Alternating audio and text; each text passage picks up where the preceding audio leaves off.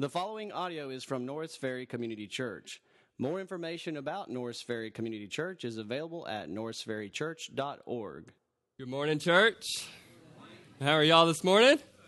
Good. That video gets me pumped up. Worship gets me pumped up, and we are ready to dive into God's Word. Go ahead and, and go to 1 Corinthians chapter 7.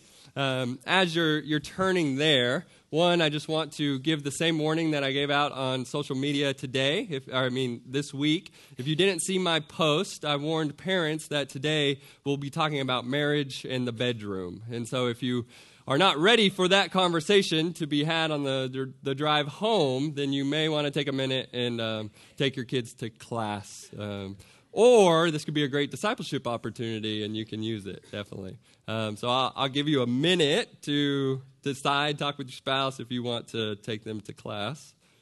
If I don't see anyone moving, we'll dive right in. All right, y'all are ready for these conversations. That's great.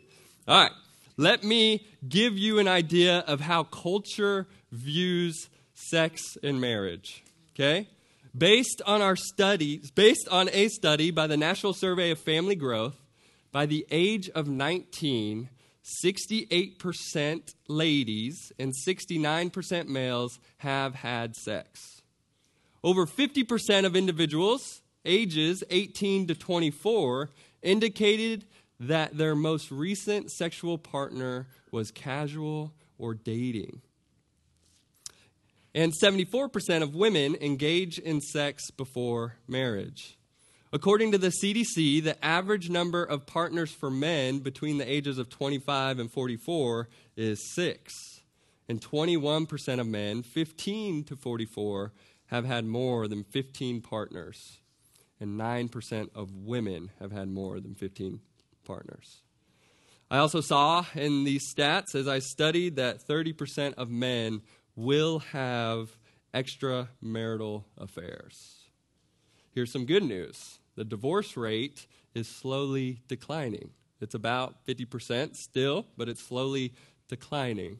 However, the reason for the decline is because younger couples are resorting to cohabitation rather than marriage. According to the Pew Research Center, less than half a million couples were cohabitating in 1960. Less than half a million couples were cohabitating in 1960. Compared to 2010, there were seven and a half million couples cohabitating. So it is clear that our culture has a self indulgent, a hedonistic view on sex. Sex is considered as a natural appetite.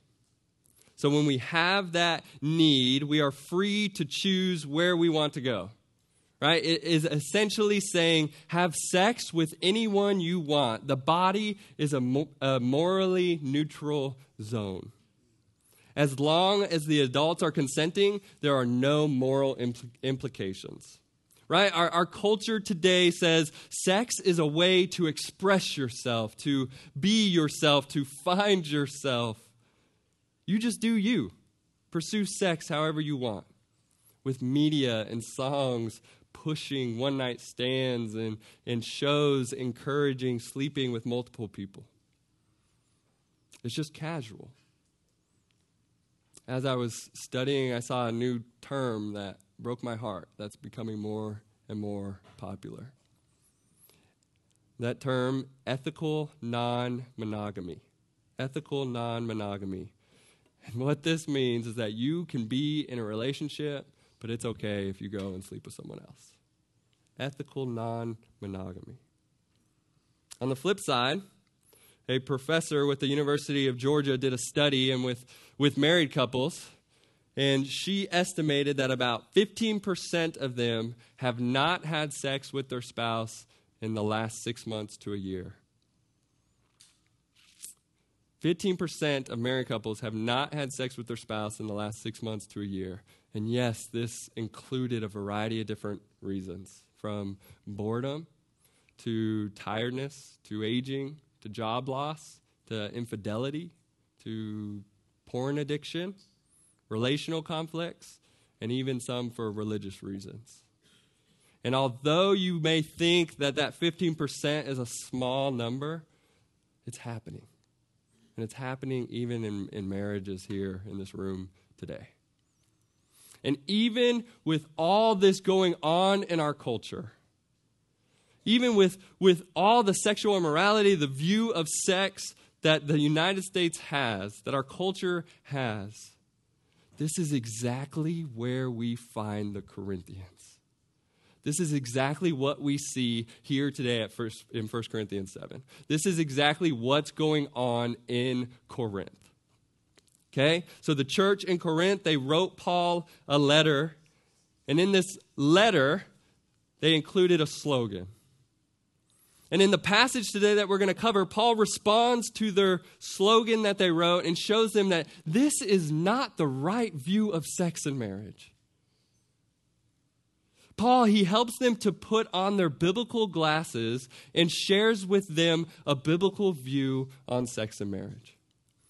The idea that Paul brings here is that when you are called in Christ, when the gospel, when the gospel transforms your life, it also transforms your circumstances and it also transforms your view on things. It can transform culture's view. And so Paul, he comes to them and he says, This is not the biblical view. Let me help you put, let me help you put on your biblical glasses and let me help you see what the biblical view is for sex and marriage. So Paul, he lovingly addresses, he lovingly writes them and he says their view on marriage is not right. Let me help you to transform your view. And he lovingly addresses their view on marriage and he, he shows them that marriage, it's a gift. Marriage is a gift. Marriage is a gift. Here's my two points today. Marriage is a gift for sexual purity, and marriage is a gift for a lifetime. Pray with me before we jump into God's Word.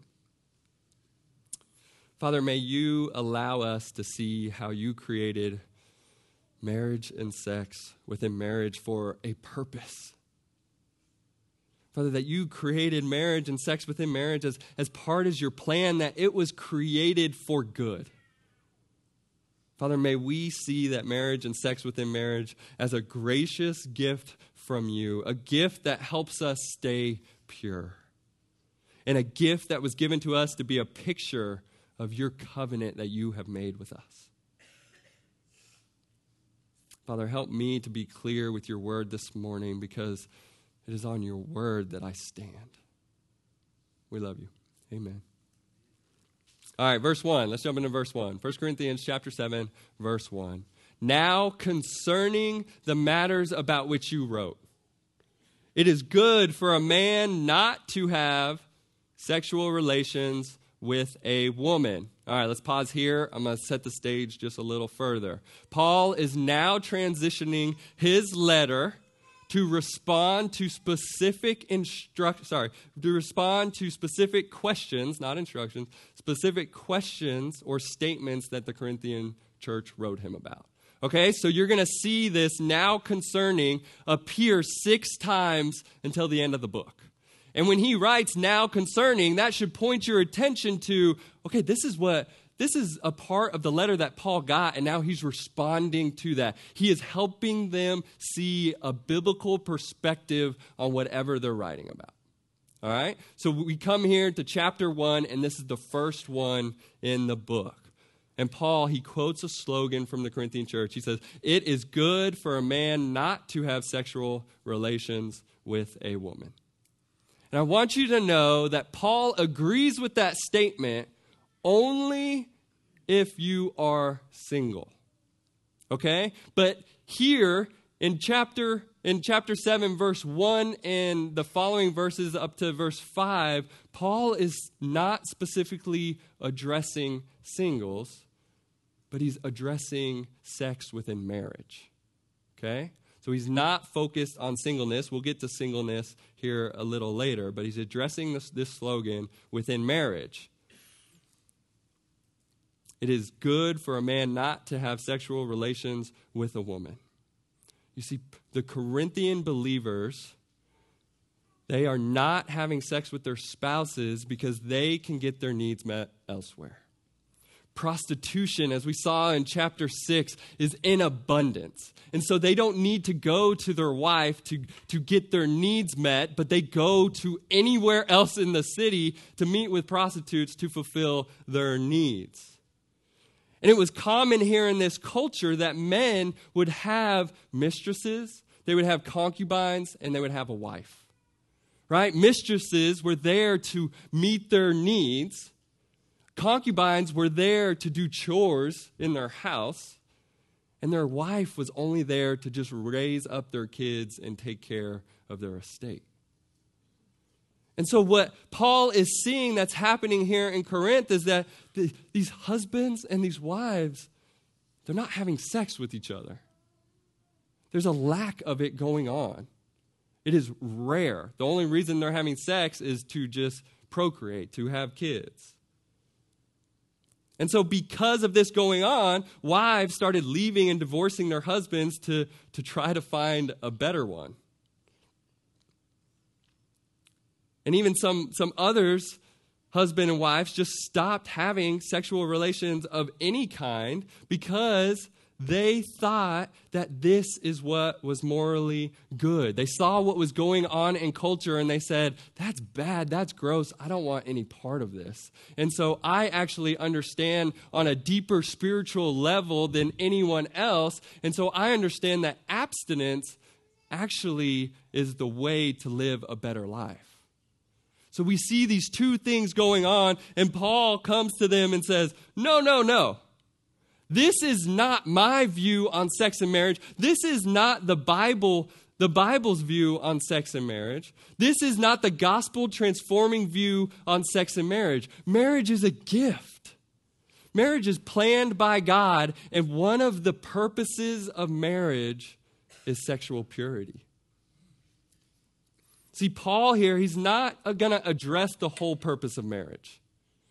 He doesn't focus on that, but he, he focuses on that marriage is a gift and it's a beautiful gift for sexual purity.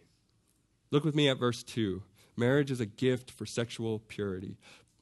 But because of the temptation to sexual immorality, each man should have his own wife, and each woman her own husband.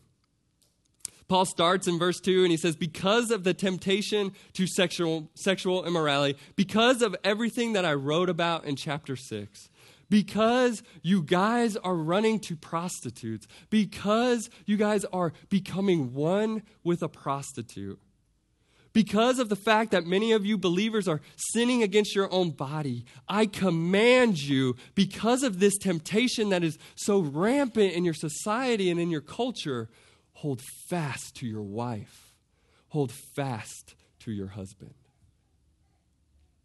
See, Paul, he's changing their view and saying, look, you can live in Corinth, and Corinth needs the gospel right? You can be believers in this culture, but instead of you living just like the culture, instead of you running to your mistresses, run away from them and run to your wife, run to your husband, hold fast to each other.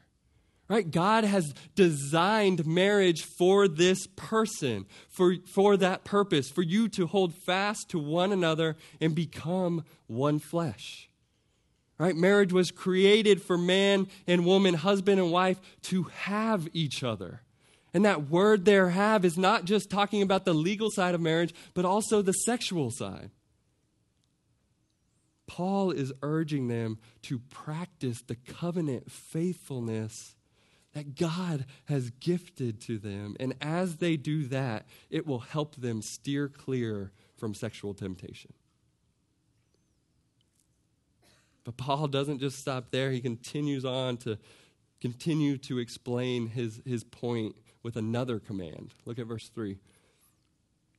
The husband should give to his wife her, say it out loud with me, her conjugal rights. Come on.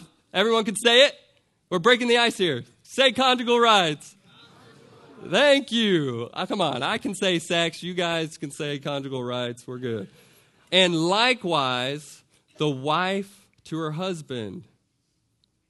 For the wife does not have authority over her own body, but the husband does. Husbands, I, don't be elbowing your wife right now. Okay? Just wait till I finish this, this passage. It's not a good time. It's not a good time. Likewise, the husband does not have authority over his own body, but the wife does. Wife, elbow your husband.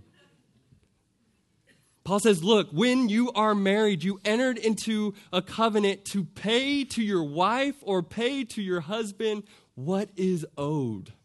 That's the translation here. To pay what is owed. So when you said, I do, you're also saying, I will. You said, I will complete my responsibility to have sex with you. From the beginning in Genesis, we see marriage involved leaving parents and holding fast to your spouse. And what? Them becoming one. What does that mean? Sex. You can say sex too. It's okay. Yes, it means having sex. This is a part of what marriage is. Paul, he's directly addressing their slogan, their slogan that it is not good for a man to have sexual relations with a woman, by saying, Look, y'all are wrong. God created woman because it's not good for man to be alone. Right? We all know what happens when man's alone. If you do not have sexual relations with your wife, you are breaking your covenant obligations that you have made to her. So, Paul, he commands them to fulfill this. And as they commit to having sex, it is also a natural way to help each other avoid sexual temptation. But see this it's not that one person has more rights than the other. That's not the case. But you both have equal rights, right? And this is contrary to the Corinthian culture. Men are, are demanding and claim that they, they have more rights. But this is not the biblical view that Paul is using to transform their view on sex and marriage. Right? The husband has rights, the wife has rights, and their rights help both of them to avoid sexual temptation. So, do you see this mutual authority that Paul is bringing attention to? Look at verse 4. For the wife does not have authority over her own body, but the husband does. But he doesn't end there. He says, likewise, the husband does not have authority over his own body, but the wife does. So you have this mutual authority over each other. And oftentimes we have this negative view on authority. Oftentimes we consider authority to, to rule over someone in, in a demeaning way. To rule over someone to, to get what we want. But this is not the view that Paul is talking about.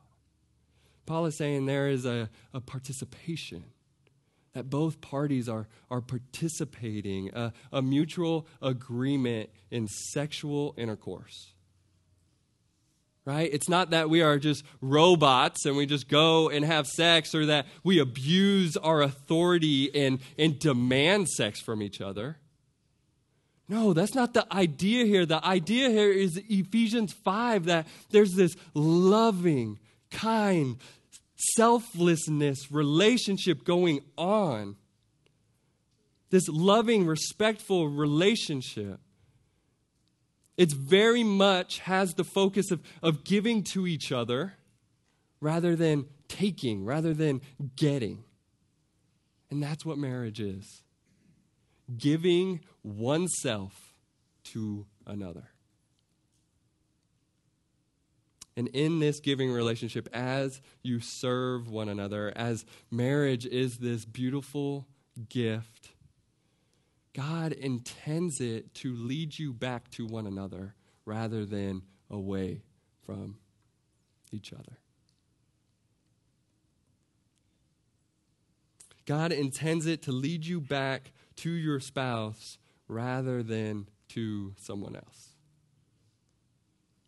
And Paul, he continues with another command in verse 5. And he says, Do not deprive one another, except perhaps by agreement for a limited time.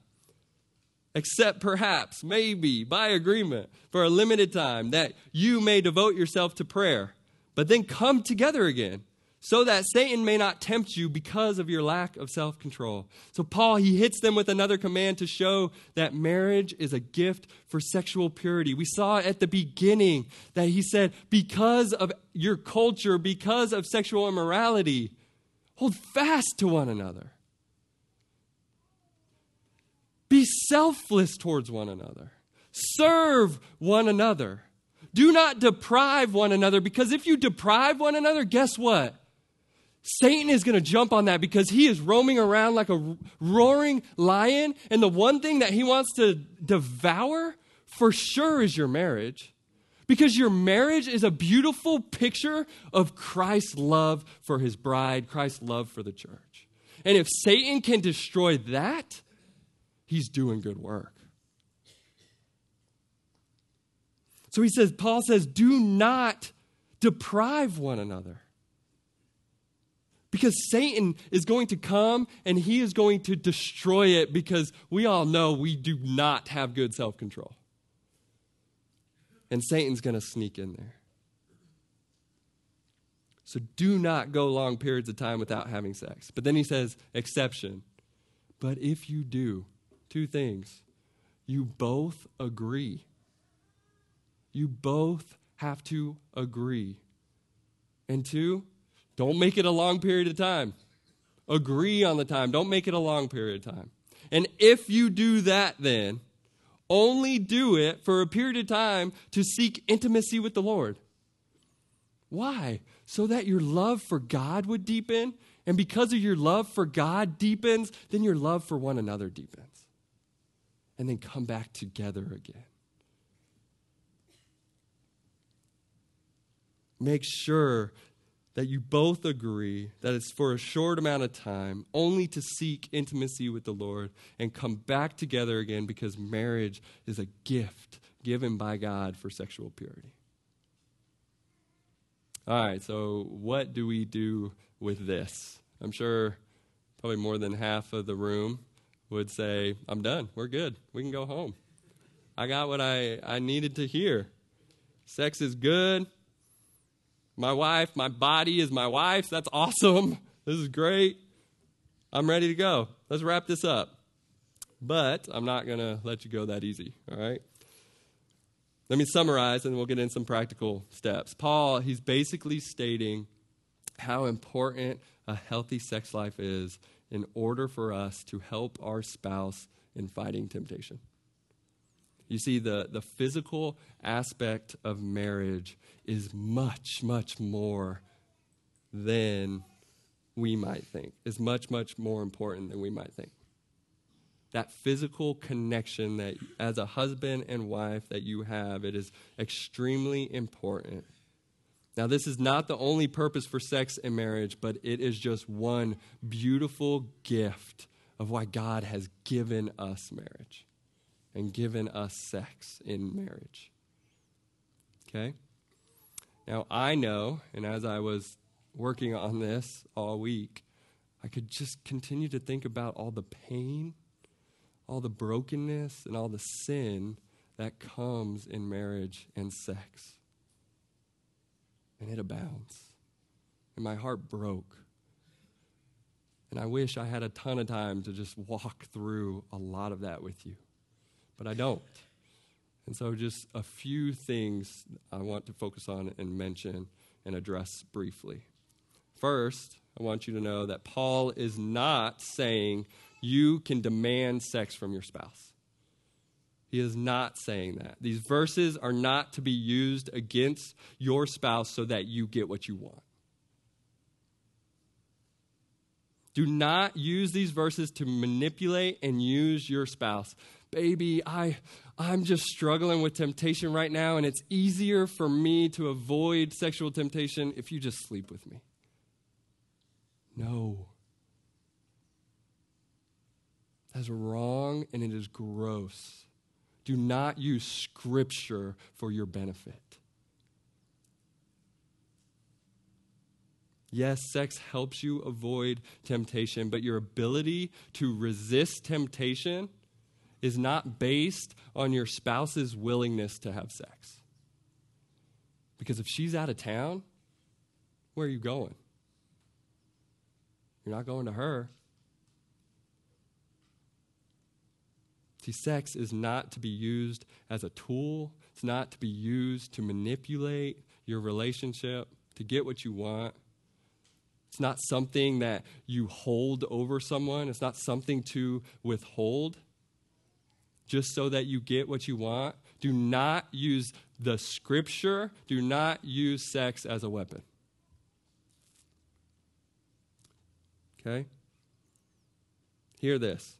Sex stops being what it is meant to be when it becomes about the other person meeting your needs. Sex stops being what it is meant to be when it becomes about the other person meeting your needs. You need to be asking, How am I serving my spouse? The purpose of marriage is not for you to get, right? That's not the purpose of marriage, but it is that you should be focused on giving everything for your spouse. You want to know what will help your sex life? Who's going to respond no to that? That's why I laugh. Uh, instead of demanding or manipulating each other for sex, I think both of you need to understand that you are called to serve one another. And if you are focused on serving the other above anything else, then this is going to transform your marriage, it'll transform your sex life, and it's going to be a pleasing relationship to God. Second, what if your spouse continues to say no to having sex? Now, I'm not talking about the, you know, few times where your wife or husband's like, no, not tonight, honey. Not tonight. That's going to be, that's a different day, a different topic we'll have to cover. But what do you do if you are in a situation and your spouse is just depriving you? Where your spouse just consistently says no? What do you do? First, go back to my first point that I talked about. Do not use Scripture as a weapon. Do not do that. Do not say, you have to give me sex because this is what the Bible says. But what you need to do is l- first look at yourself and say, okay, am I being a loving husband? Am I being a respectful wife? Have I loved my spouse, my spouse adequately outside the bedroom? Am I being a good spiritual leader? Am I showing Christ like love? Am I respecting my husband and what he does? Am I showing him love and affirming him and building him up? So, first, look at your own life. And after you do that, after you do that, and your spouse still is saying no and depriving you, then you need to lovingly approach her.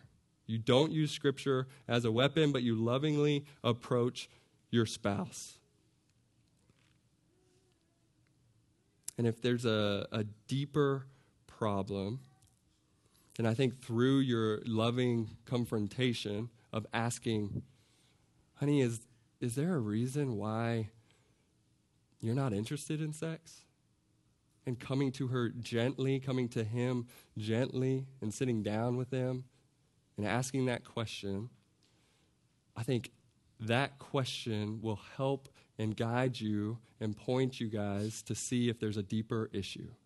And if there is a deeper problem, if this question reveals a larger heart issue, some type of addiction, abuse, pain, suffering, maybe in the, in the past, whatever that is, boredom in marriage, if that's the case, seek counsel.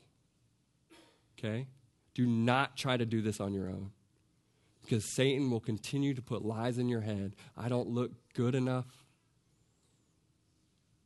Or my wife doesn't love me anymore. Whatever that is, whatever that reveals, seek counsel and find someone to help you work through that. But as you seek counsel, I want you to remember, remember to always be patient. Why? Because our loving Father, God, has been patient with us. As we continue to sin, as we continue to be unfaithful to Him, He continues to be faithful to us. And so be patient with your spouse.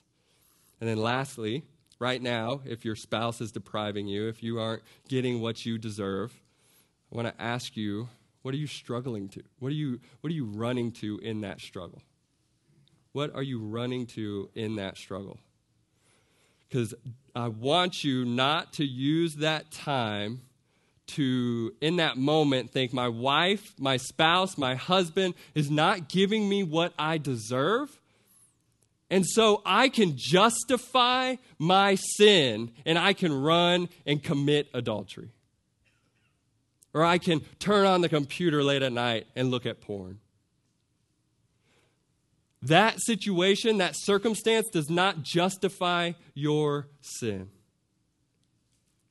What you need to understand, what you need to know is that Christ and God should be your contentment. That our satisfaction should be found in Christ. And yes, sex in marriage should be a picture of that, a picture of the glory of Christ and point us to that. But if your sex life is a mess right now, if your marriage is a mess right now, that does not mean that you can commit adultery. But find your contentment in Christ and know that God has called you in this place for a reason.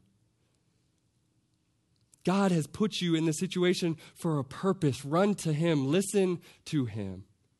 This is something we're going to hit on next week in verse 17. But consider, God, why am I here in this place right now? And say, I'm going to run to you and I'm going to find my com- contentment, my joy, my peace in you and you alone. I'm not going to run to anything else. Okay? So, for the singles in this room, what does this mean for you? Let's look at verses 6 through 9 real quick. Now, as a concession, not a command, I say this I wish that all were as I myself am, but each has his own gift from God, one of one kind and one of another. To the unmarried and the widows, I say that it is good for them to remain single as I am. But if they cannot exercise self control, they should marry, for it is better to marry than to burn with passion. Pastor Tracy is going to cover this at the end of, of chapter 7. Paul really dives into singleness and all that entails. And so he's going to cover that here in a few weeks. But just real quick, we simply see that Paul has been given this gift of singleness. He's been given a gift to live without a wife, without the commitments of marriage. And we see that singleness and marriage are not simply what the individual chooses, but it is what God has gifted to them so that they can live as God has called them to live. So, some of you are single in this room today, and God has given you self control and contentment. And praise the Lord for that. He has gifted to you self control and contentment to be devoted to Him. And praise Jesus for that. And then there's some who are single in this room today and they're wondering, why has God not given me someone? I desire to have a family. I desire to have kids. These are good desires. God, why are you not gifting me with that? And that is a, a hard a hard thing to understand. But all I can point you to, and all I can share with you, is that right now, God has gifted you with singleness. And so I urge you in your stage of singleness to set your mind on God's calling in, his, in your life and pursue it. Seek Him with full devotion. Ask Him to provide you with extraordinary amount of self control.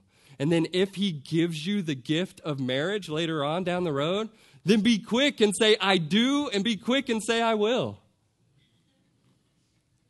So, whatever stage you're in, if you're in singleness, focus on why has God given me this gift? And how can I best use this gift to glorify Him? So, now we're going to jump down to verse 10. But so far, we've seen that marriage is a gift for sexual purity. And now we're going to see that marriage is a gift for a lifetime. Marriage is a gift for a lifetime, no matter if you're married to a believer or married to an unbeliever. Marriage is a gift for a lifetime. Look at verse 10. To the married, I give this charge, not I, but the Lord. The wife should not separate from her husband, but if she does, she should remain unmarried or else be reconciled to her, her husband.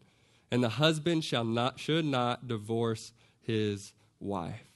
Here we see that Paul very clearly makes a command directly from the Lord, right? Not I, but the Lord. And he urges believers to obey Jesus' commands. That a wife should not separate from her husband and that the husband should not divorce his wife. Separate, divorce, don't let that confuse you. It means the same thing. Okay? And Paul's like, no, guys, your, your marriage, your covenant that you have made with your wife, it is for a lifetime. Do not divorce. But I want you to be mindful here that Paul, he's not answering specifically the question or the question of, well, can someone get divorced? He's not looking at the exceptions of divorce. Okay? That's not what he's talking about. But he's talking specifically about these people who have stopped having sex with their spouse because they thought that that made them more spiritual. They thought that that that made them more spiritual and so so then if they're not having sex with their spouse then they don't need to have a spouse. And so they were divorcing them. Or he has people there that that are abiding to Roman law in this Roman colony where Roman law said you can divorce for any stated reason. And so they would just get divorced for anything. Because I had to eat quinoa salad last night. They would divorce. And so Paul, he, he comes to them and he says, I know divorce is common. I know these things are going on in your culture and your society, but as believers, remember Jesus' teaching on the matter. Marriage is for a lifetime. Do not divorce. Remember that Jesus said, Therefore, what God has joined together, let no one separate. Don't just go and get a divorce because that's the easy road. Paul says, no matter who walks out on who, as a Christian, you do not push for divorce, but you strive. You strive for reconciliation. You strive to do that hard work and work out your relationship because marriage is a beautiful gift for a lifetime. Do not give up. And then Paul turns and he, he looks at a different set in the crowd and he continues and he, he moves to a, address a different situation that was starting to happen. And in verse 12, he says, To the rest, I say, I, not the Lord, that if any brother has a wife who is an unbeliever and she contents, she consents to live with him, he should not divorce her. If any woman has a husband who is an unbeliever and he consents to live with her, she should not divorce him. For the unbelieving husband is made holy because of his wife, and the unbelieving wife is made holy because of her husband. Otherwise, your children would be unclean, but as it is, they are holy. But if the unbelieving partner separates, let it be so. In such cases, the brother or sister is not enslaved. God has called you to peace. For how do you know, wife, whether you will save your husband? Or how do you know, husband, whether you will save your wife? Paul says, Look, this is me talking, not the Lord. But we all know that Paul is inspired by the Holy Spirit. So we cannot just push aside his words, but these are words that were given to Paul by God. And Paul says, Let me give you some pastoral advice for marriage relationships that Jesus didn't directly address.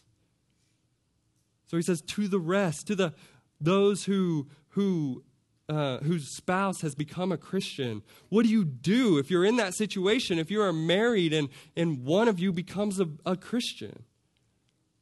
Paul, in the back of his head, he knows that divorce is common, and this would probably be an easy excuse for divorce that the spouse is going one way, walking in obedience to the Lord, and the other is walking in order to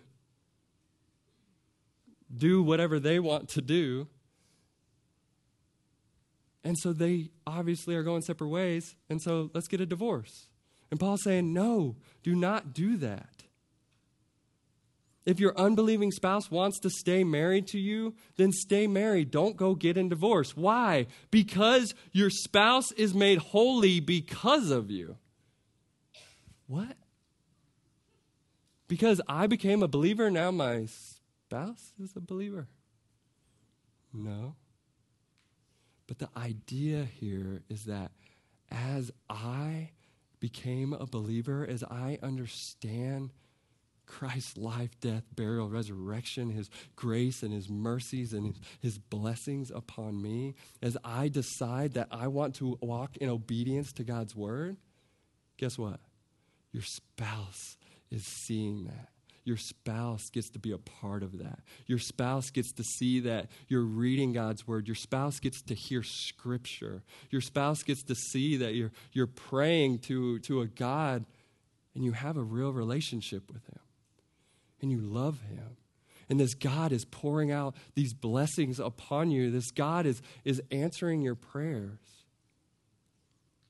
And so this spouse gets to, to see that you are transformed by the, by the glory of God, and, and what you say and what you do is all for Him. And the spouse is, is seeing these, these blessings He's seeing that your life has been transformed. And Paul says, Do not leave this unbelieving spouse. Do not divorce them because there is hope that they will come to know the same love that you have for the Father. There is hope there because they are starting to be impacted and, and see the transforming work of God's Word, of, of God in that believer's life. So there is hope that they will one day become holy and set apart as a child of God. And that's why Paul says this is, a, this is the same for your kids. That as the, your kids live in a household, they may, they may not be believers yet, but as they're in a Christian home, as you teach them Scripture, as they hear Scripture, as they see God's answer to your prayers, there is hope that God is going to change their life. There is hope that they will one day too be changed and transformed by the gospel of Jesus Christ. And then he says in verse 15, But if the unbelieving spouse leaves, let it be so. The Christian believer is not tied to the marriage anymore. If the unbelieving spouse leaves and divorces, then the Christian spouse should continue in peace. Paul is saying, as a Christian, you are not obligated to seek reconciliation to the unbelieving spouse who has abandoned you. A lot of commentary, commentators say that that unbelieving spouse is dead, is dead in their sins. They've left you. They're, they're dead. And so a lot of commentaries uh, believe, commentators believe that you can remarry. And so Paul here is, is saying, if they leave you, do not struggle with that pain of wanting to reconcile with them. They're gone. They've left you. They're dead. But know that God has given you peace. Now walk in this peace.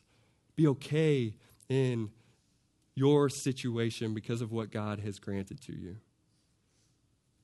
He is saying that the believer should continue in their life in circumstances without distress of a lifelong hope to reconcile with their with the unbeliever.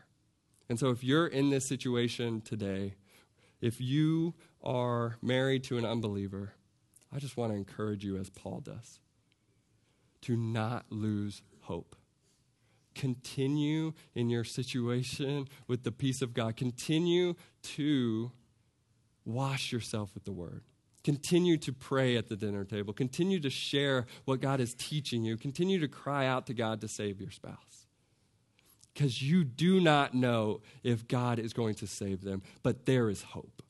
So stay with your spouse because marriage is a gift, a gift for a lifetime. Now, if you're in the other situation where you are a believer and your unbelieving spouse has left you or is about to leave you, I can't imagine the pain that you're going through. But what I can say is that this church, Norris Ferry Community Church, is standing here with you. And as your brothers and sisters in Christ, as your fathers and mothers, we are here to help you. We are your Christian family and we will be here for you. And so you can come to us and we can point you to the peace of Christ. We can help you walk in that situation.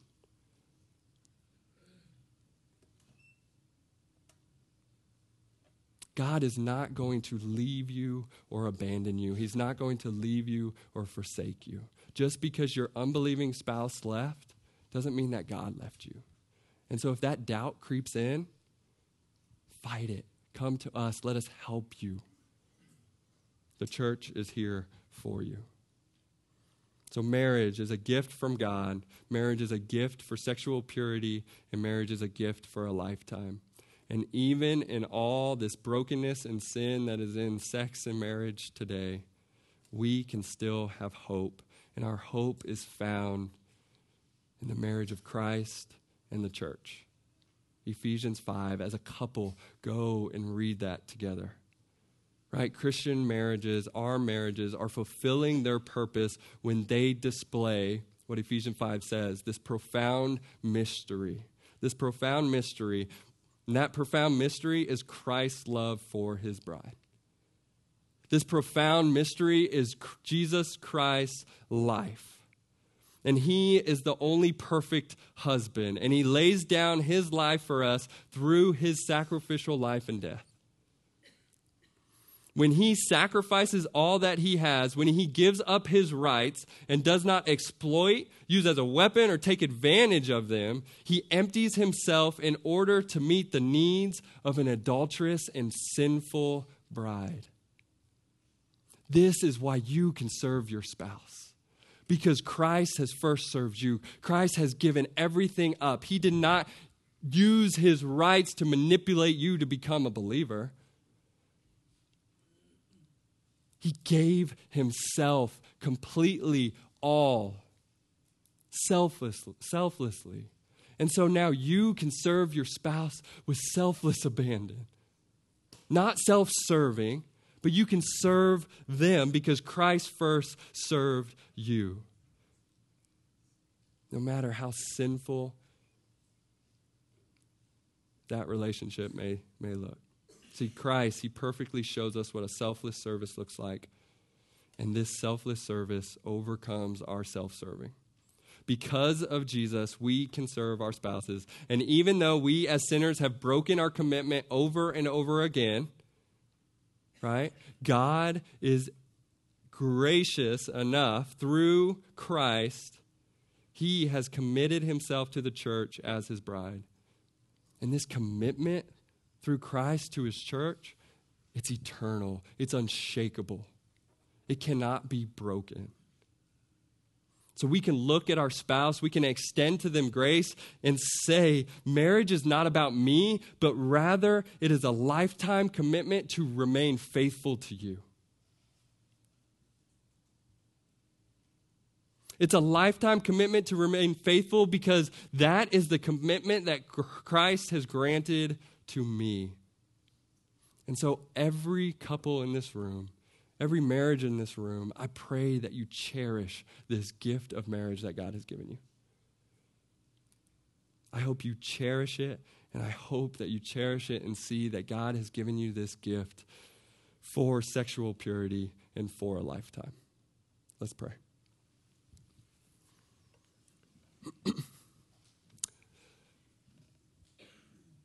Father, I know there's a lot of brokenness and sin in marriage and in sex in marriage. Between husband and wife, there's a lot of brokenness and sin between husband and wife, even in this room here this morning. And Father, my heart does ache for them. I pray for those who are on their last straw with their marriage. Father, those who are without hope, I pray that they will see marriage as a beautiful gift from you.